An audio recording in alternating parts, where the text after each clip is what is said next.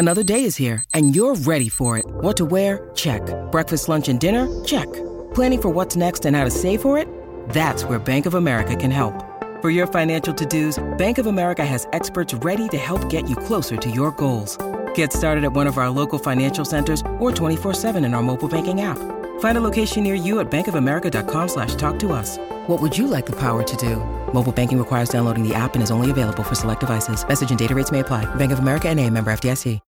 When you need mealtime inspiration, it's worth shopping Kroger, where you'll find over 30,000 mouthwatering choices that excite your inner foodie. And no matter what tasty choice you make, you'll enjoy our everyday low prices, plus extra ways to save, like digital coupons worth over $600 each week. You can also save up to $1 off per gallon at the pump with fuel points. More savings and more inspiring flavors make shopping Kroger worth it every time. Kroger, fresh for everyone. Fuel restrictions apply.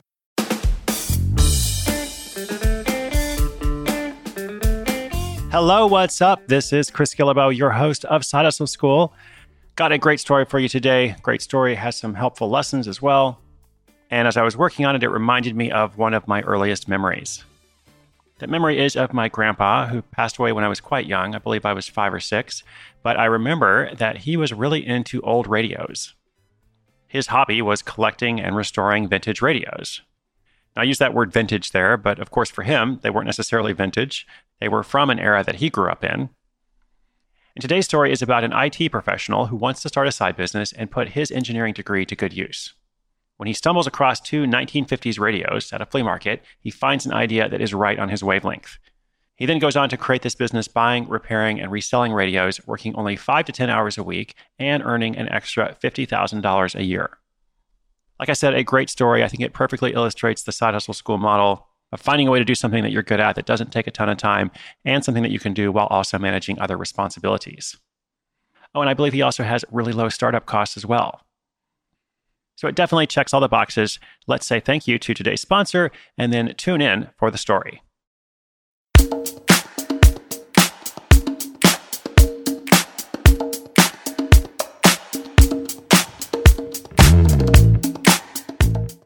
For IT professional Alan Chang, it was a trip to the flea market that gave him the inspiration for his side hustle.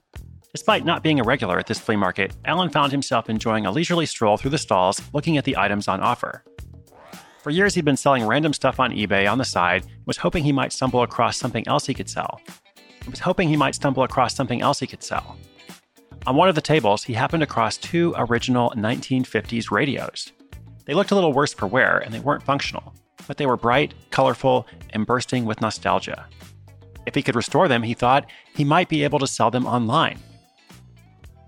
At the whopping price of $15 a radio, it wasn't a massive investment, and he figured he could put his electrical engineering degree to good use trying to fix them.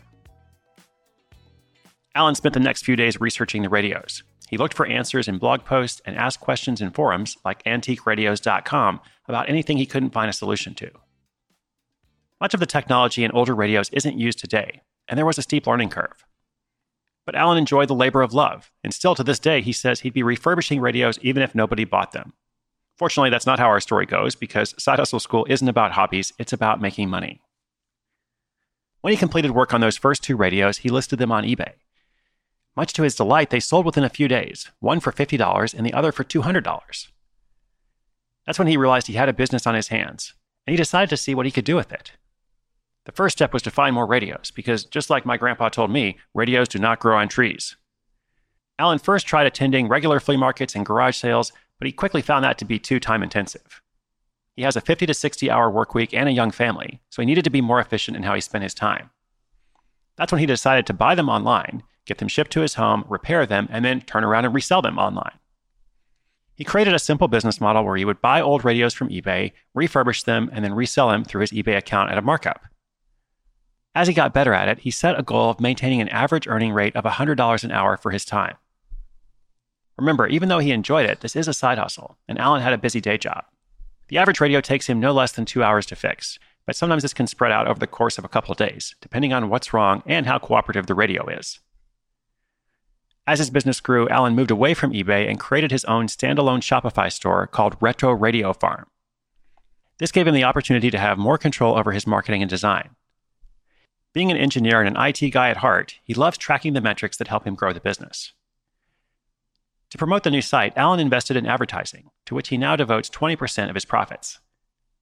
Mostly he's toyed around with Google AdWords to help him show up for antique radio related search terms. He admits he spent a lot of time and money getting it right, and he's still learning now. One of the significant mistakes was setting the country parameters wrong and having his website promoted in countries that had no interest in buying.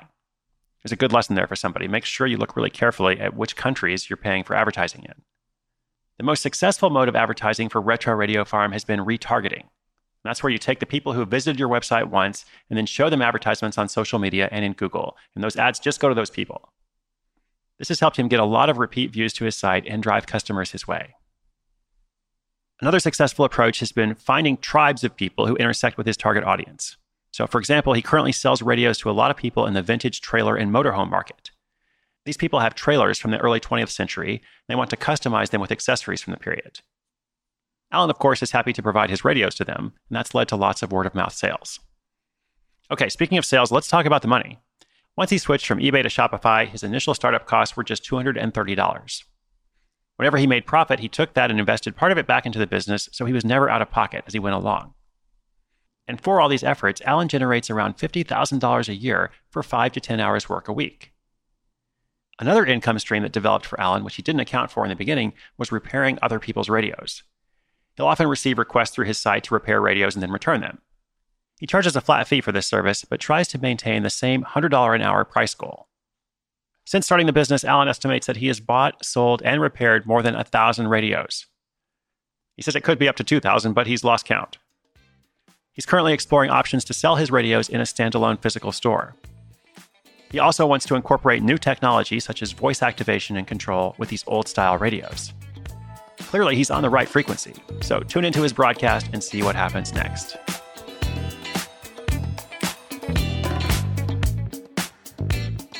Well, I love this story, and not just because of the nostalgic element of retro radios, uh, but also just because there's so much to take away from it. Uh, it's super practical, it's fun, and you can see a through line to how he's growing the hustle.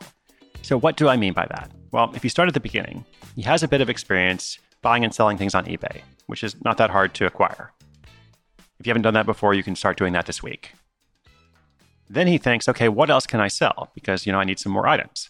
And while he's at the flea market, he sees these old radios. He has a degree in electrical engineering. He's an IT guy. That's his profession. So for a lot of us, learning to repair old radios would be pretty intimidating. At least for me, it would be. But for him, it's right up his alley. Like he's able to figure out how to do the research. Uh, when he encounters problems, he goes to these forums to find the solution. He only spends $15 each on these radios, but when he lists them up for sale, he makes $50 for one of them and $200 for the other. So he realizes, wow, there's actually something to this. Like maybe I should focus in on this a bit more. So then he goes out and seeks more radios. Eventually, he realizes, oh, it's actually you know not very time efficient of me uh, to go around to flea markets and garage sales because he doesn't have much time. He's got a family. He's working 50 hours a week already in his day job. That's when he thinks, okay, I'll go and buy them from eBay and fix them and then resell them. The one thing I was wondering about there is if he has a different account for buying and selling. I would guess so, or at least I would assume so, but I don't know that. And then as that gets better, he says, okay, I'll make my own website because then I'll have more control over the marketing. Then he takes some of his money and invests it in advertising. Then he starts a side business repairing radios for people because they're asking for it. So just a very natural transition, this through line, you know, all the way to $50,000 a year working five to 10 hours a week. And at each step along the way, it seems he's getting better. First of all, presumably he's getting better at fixing the radios since he's done more than a thousand of them now. But he's also getting better at the marketing and understanding where to find people. Presumably, as time goes by, he gets you know more and better rankings in Google. So it just kind of builds on itself, and it goes to show if you pick the right project in the beginning, which can be a bit of trial and error, just like he had. As you double down on it, as you continue to invest in it, once it is working, then you're not really taking much risk at all. You're just kind of, you know, putting more time and effort and, and a bit of money into something that is successful, that you know is going to be more successful if you put a bit more time and effort and money into it. So big congrats to Alan. I think this is great. Um, and definitely check out his website as well, which we will link up in the show notes. If you're interested in learning about radios or just seeing what he's done, uh, those notes are at sidehustleschool.com slash 535. That's for episode 535. Uh, don't forget, friends, listeners, community, inspiration is good, but inspiration with action is better. It is my hope that this short daily program will get you thinking. It will challenge you a bit to think, okay, what could I do to, to make something like what Alan has done? Or the person you heard about yesterday, or the person you hear about tomorrow. Like, I really, really believe, as I said recently in the recap, there is something out there for you. And I hope you do everything you can to find it. So I'll do everything on my end to keep bringing you great stories, and not just stories, but hopefully some information you can take and apply to your life. Thanks for listening. I'll be back tomorrow. My name is Chris Guillebeau, and this is Side Hustle School.